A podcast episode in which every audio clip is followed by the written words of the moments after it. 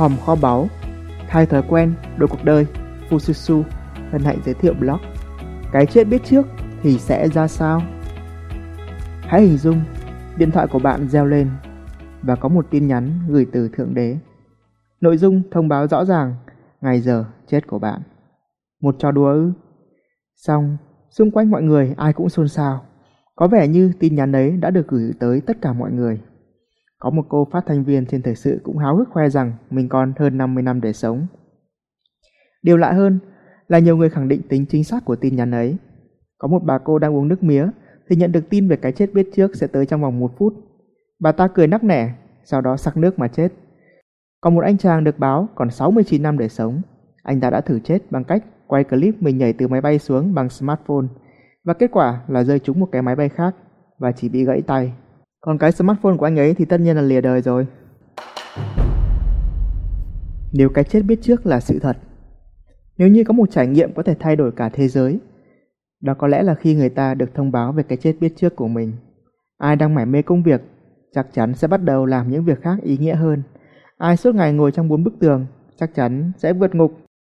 Còn ai suốt ngày dán mặt vào smartphone thì chắc là vẫn tiếp tục lướt Facebook để xem người khác làm gì khi nhận được thông báo về cái chết của mình.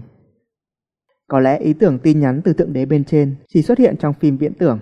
Song thực tế đã có rất nhiều người thay đổi mạnh mẽ sau khi nhận được tin về cái chết biết trước của mình từ bác sĩ. Con người là vậy đấy, dù biết rằng sớm muộn ai cũng sẽ phải chết. Nhưng hình như chỉ khi biết chắc ngày giờ họ mới bắt đầu làm những việc thực sự phải làm từ lâu lắm rồi. Do đâu mà cái chết biết trước lại có sức mạnh như vậy? Nó có thể thay đổi khả năng nhận thức mạnh mẽ của con người ta vì một niềm tin rằng chết là hết.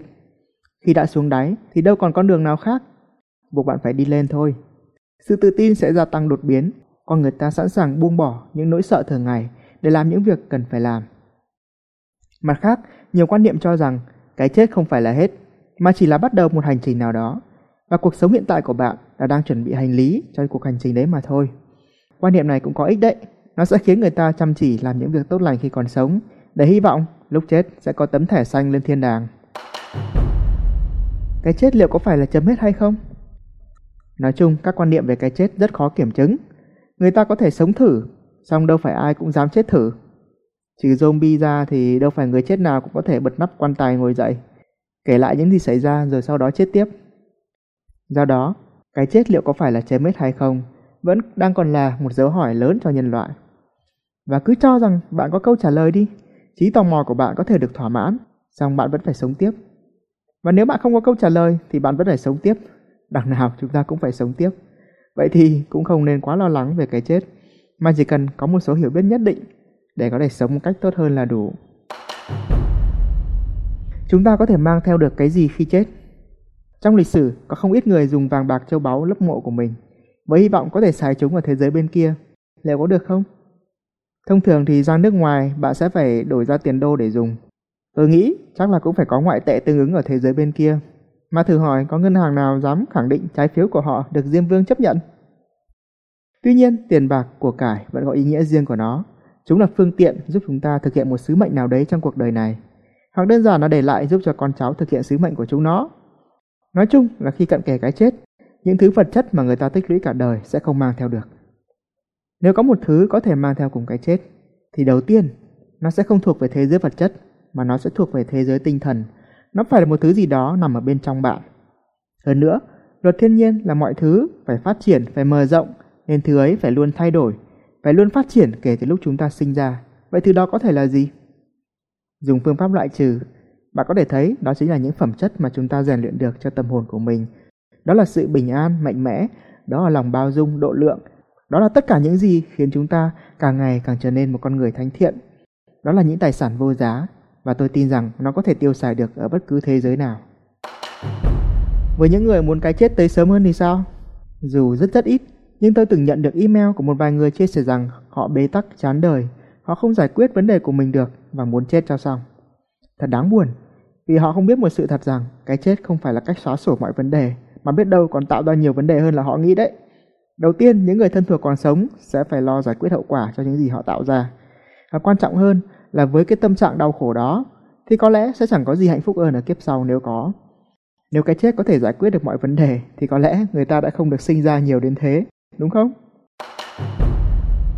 Hãy suy nghĩ cho cái chết của bạn ngay từ bây giờ. Có thể bạn nghĩ chúng ta còn trẻ, việc bàn luận về cái chết có vẻ hơi bi quan thì phải. Song thực tế, cái chết sớm hay muộn cũng sẽ tới và thường không được báo trước. Nhiều người tới khi nhắm mắt xuôi tay mới chợt nhớ ra mình còn có việc gì đó quan trọng phải làm. Và tất nhiên, dù lúc đó có bỏ tiền tỷ cũng đâu thể nào mua được thêm phút giây nào. Có thể chúng ta sẽ không có đủ thời gian để làm tất cả mọi thứ, nhưng chúng ta sẽ luôn có đủ cho những thứ quan trọng nhất.